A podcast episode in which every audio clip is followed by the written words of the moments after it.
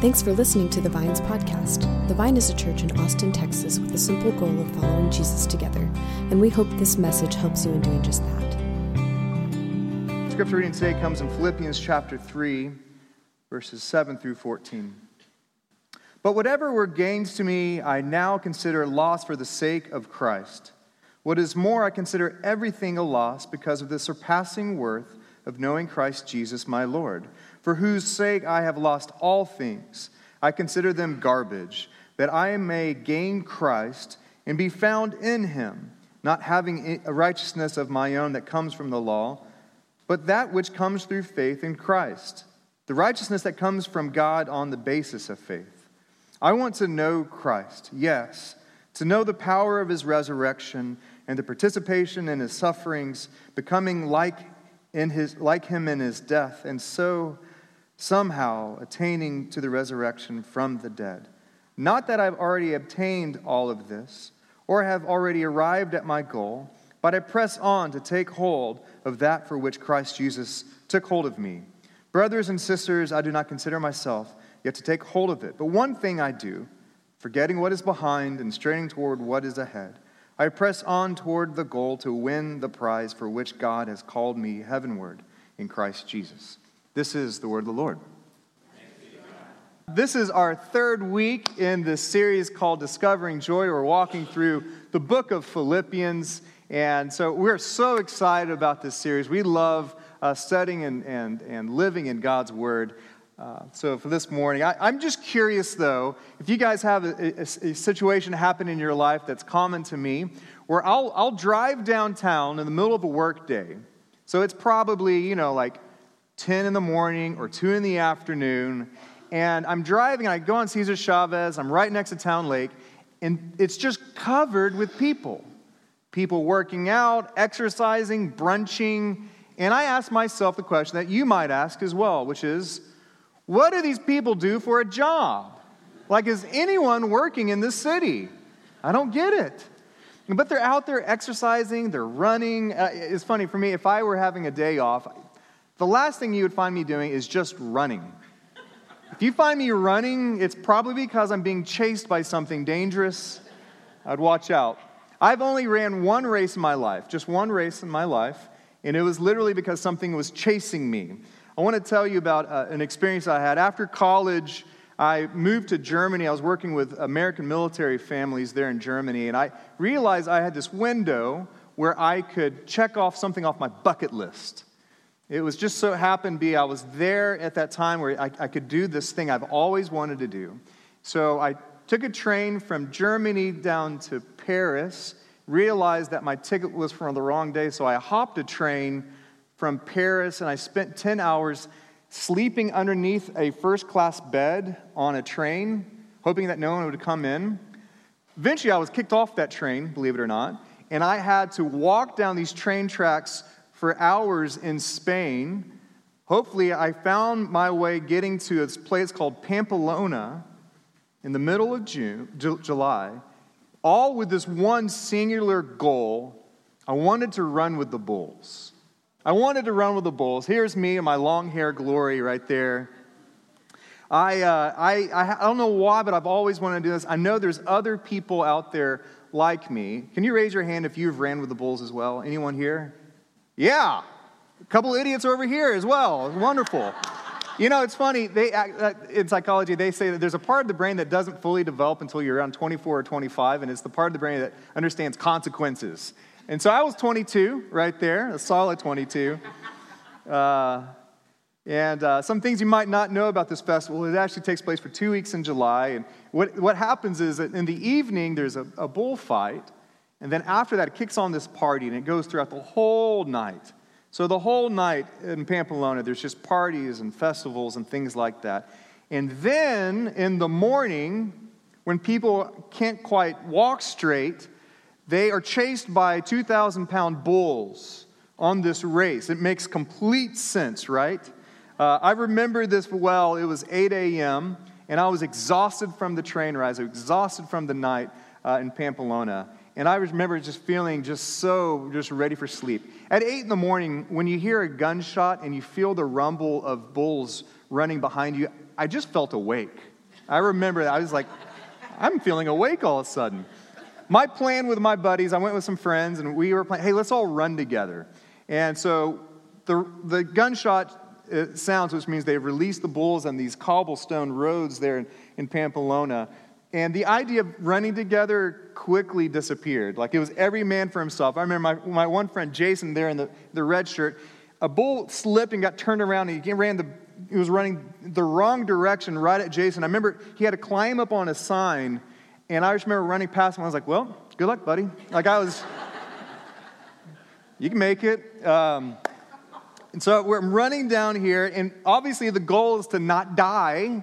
But there's another goal. If you can make it into the, the race weaves through this, t- uh, this town and goes into the Colosseum. And if you can make it into the Colosseum before the last bull, uh, they shut the doors and no one else can go in. You can go in the stands and watch, but you can't just run in. And so the goal is to, to make it into the Colosseum, and this whole race lasts for three minutes. So, like a full day of like hopping trains and and, and run, like walking down these train tracks and trying to find my way just for three minutes of glory. Uh, I, I remember it very well, though. The most striking memory I had was me and this uh, Spaniard were running, and I think we are just both just laughing out of the stu- stupidity of the moment. And we're laughing and we're running, and all of a sudden we both see this bull behind us. And it was like the choice of do you keep turning around so you slow down, or you just keep you know, face forward. I remember running, and here and I were both looking, and all of a sudden I just see him trip up. And all of a sudden the bull is right next to me, and I remember just screaming, ah! And the bull just passed me right by, and it was just, guys, it was awesome. It was awesome. So we made it into the stadium. I made it into the stadium. We ran around, and, and the, the fun doesn't stop there because they try to get the bulls into the, in the pens, but then they release steers just to, just to run around and demolish people. And you, when I got there, I, all these people were there. I thought they were there to cheer me on. You made it. Uh, quickly, you realize that they're not cheering for you. Anytime, like a steer throws some person, yay, look at them. Uh, was like they were not rooting me on. I couldn't trust them. I remember thinking that. Now, I, I, am thinking about this experience this week as I was reading through Philippians 3, in part because it's Paul, this church planter who planted this church in this Greek town called Philippi. Uh, Paul was writing for them and trying to paint a picture that there's a goal that's worth living for. There's like a grand passion that's that it's something that's worth living for. It's greater than a pilgrimage to Pamplona. And he used this imagery of a runner running for a prize. And it made me think about this, uh, or this third chapter in Philippians, this third week in our series. To understand this chapter, you have to understand some things that were happening when Paul wrote it. Paul was, uh, was writing after the time of Jesus, after they planted this church. And what happened is Paul was going around and planting these different churches.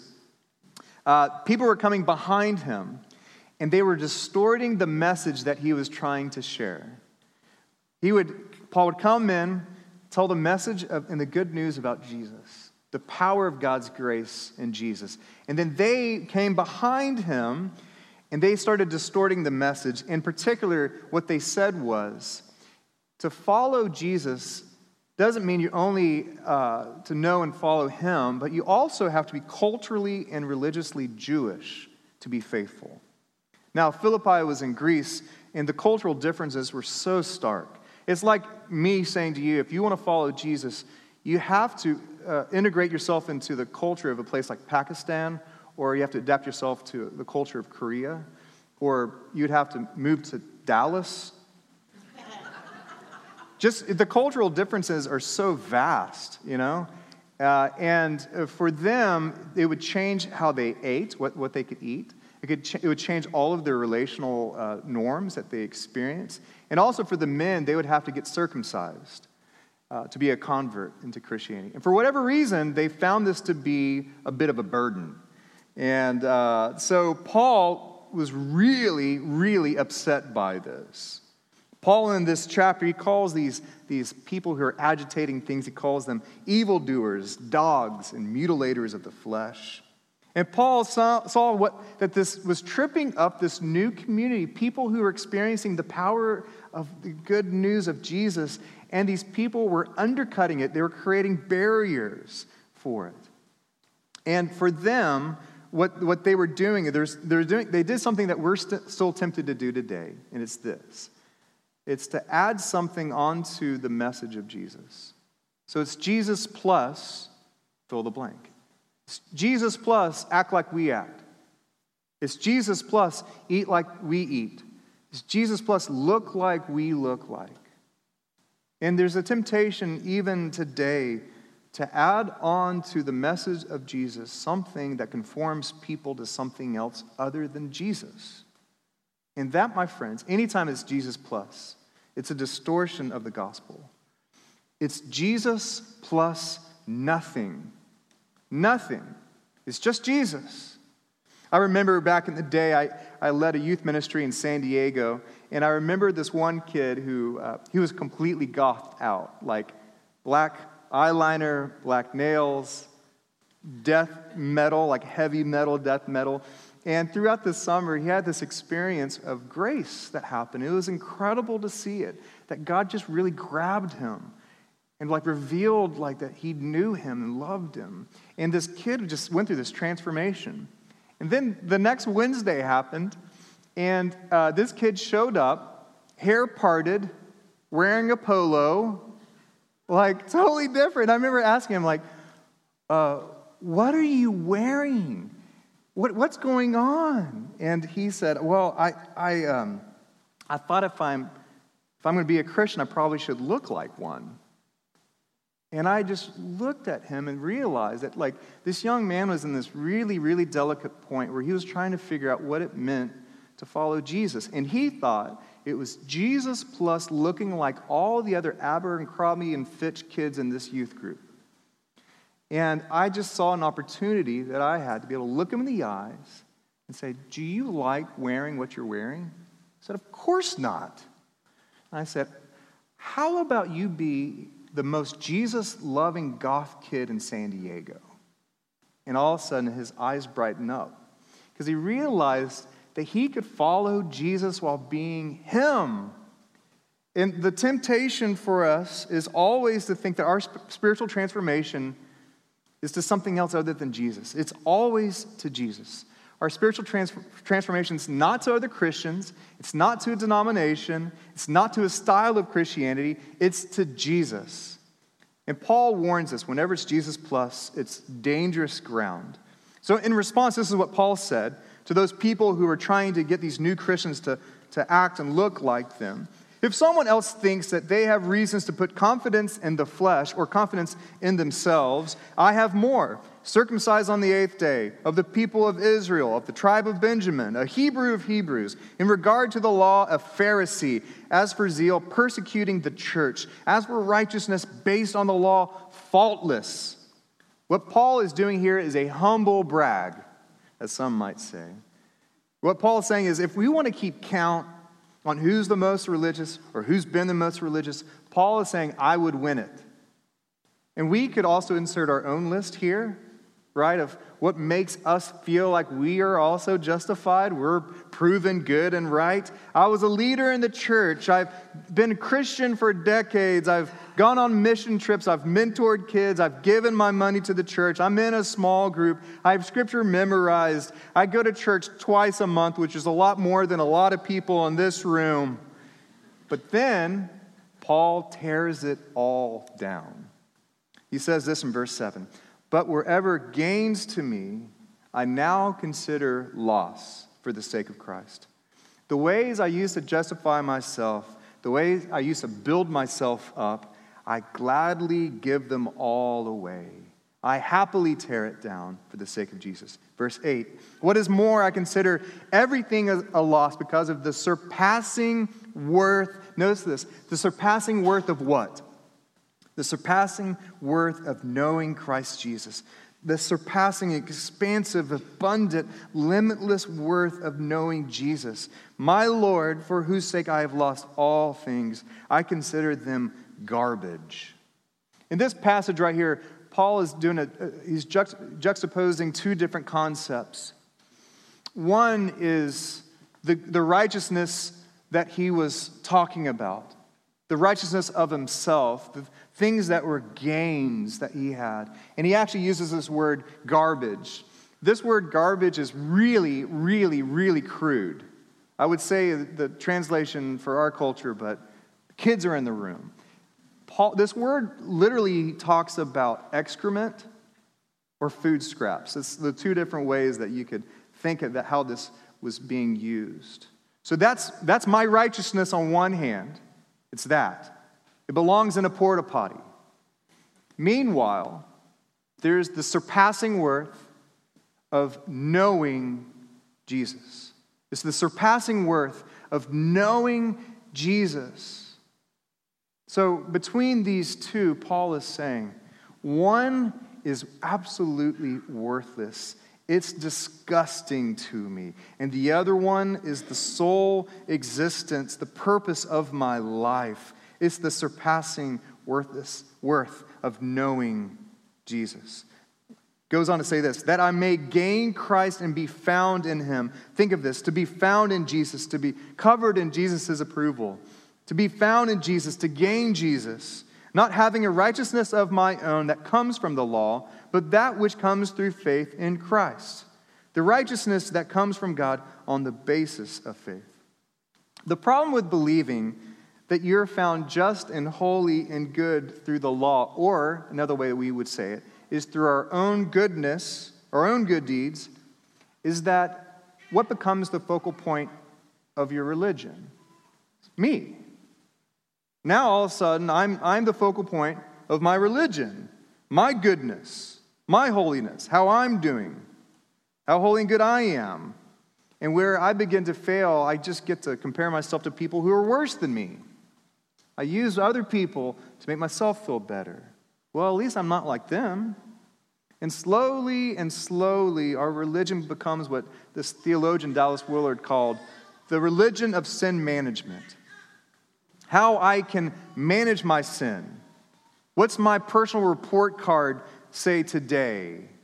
And where I continue to mess up, how, I, how can I manage it not through my goodness, but how can I manage it through hiding it better? You're trying to avoid it. But instead, Paul calls us to trade out that broken and destructive way of obtaining goodness, not from the law, but through Jesus that Jesus' goodness is enough for me. Maybe that's what he thought when he said the words, I have gained Jesus. I have gained Jesus' goodness. I've gained it. It's almost like Paul saying, for all of you who want your religious standing to be something like that, I want something more. I want something more from me. And what is it that he wants in verse 10? I want to know Christ. This knowing of Christ, is not some general knowledge, it's an intimate knowledge. The language is that of intimacy. It's not, it's the difference between knowing about and knowing something. Friends, I could have, I could have studied Pamplona. I could have pulled out my Rick Steves guide to Spain. I could have read up on it. I could have watched videos. I'm not sure if they had YouTube back then, but I could have found videos somehow and watched people running with the bulls. But it would not have been enough. I wanted to know it. I wanted to know what it was like to walk through the streets, to have the adrenaline pumping through my veins, to parade in the town at four in the morning. I wanted to know it all firsthand. I didn't want to know about it. And I'm afraid too many of us are content about knowing about Jesus. We can rattle off some things that we've heard or read about Jesus like he's some distant relative. But Paul had one passion. He had one singular passion. He wanted to firsthand know Jesus. I've heard an author, Bob Goff, who's just the most playful author out there, he talked about the difference between knowing about and knowing like this. He said, What do you call someone who knows a lot about someone without actually knowing them? A stalker. and he said, I realized after a while that I think I've been stalking Jesus all of my life, and it's probably creeping him out. It's not nearly about just knowing about Jesus. The difference is huge between the two. One is a lifeless religion, the other one's a transforming relationship. And when we start knowing Jesus, knowing Jesus through our own life, through our own experiences, knowing Jesus in our prayers, knowing Jesus in how we see this world, knowing Jesus in how we serve people who are in need, people who are hopeless, when we start seeing and experiencing Jesus that way, something powerful happens.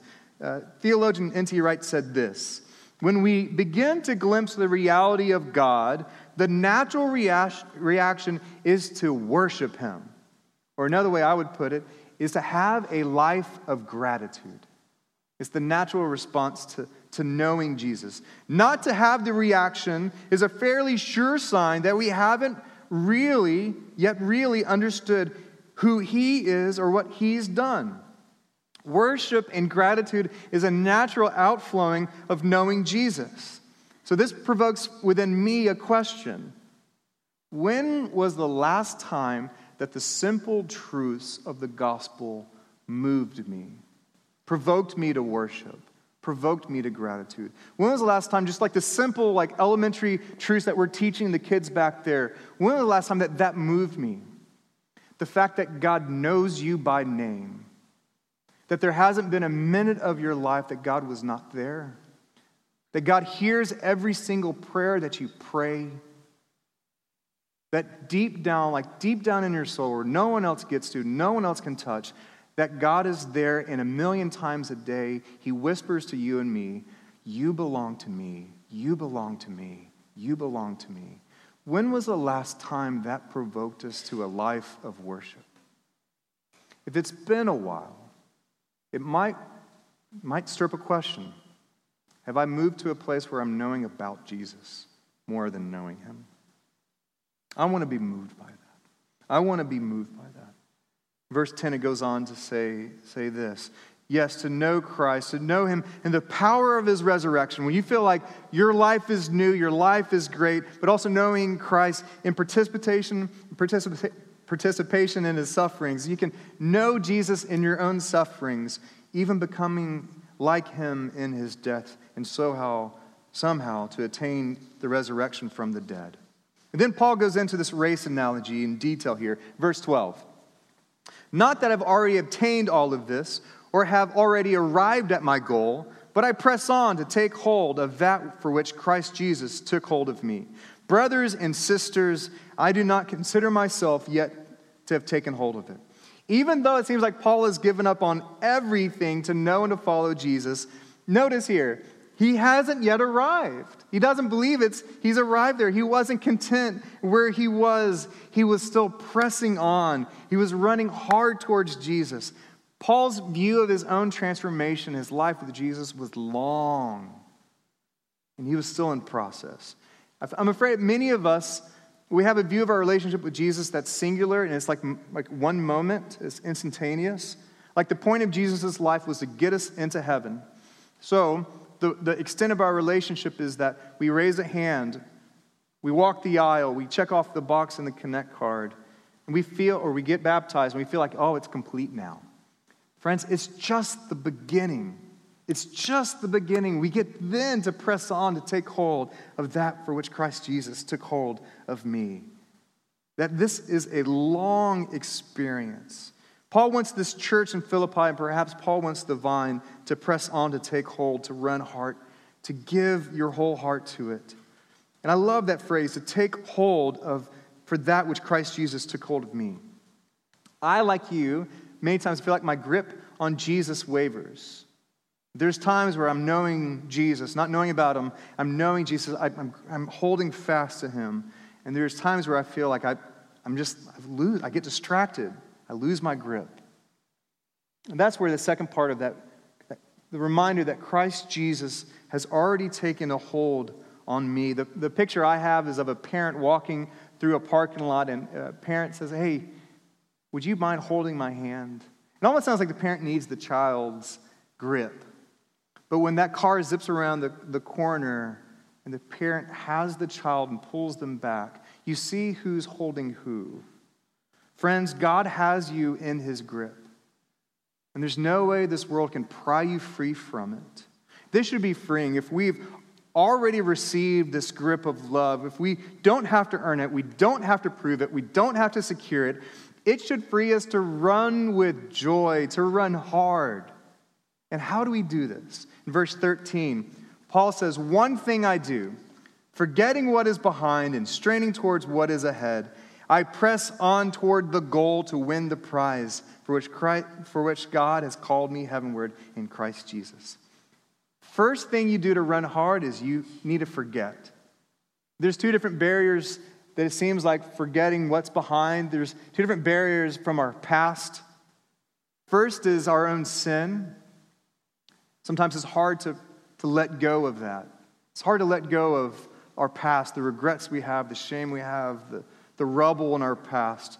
But there's other people, it's hard also to let go of your goodness.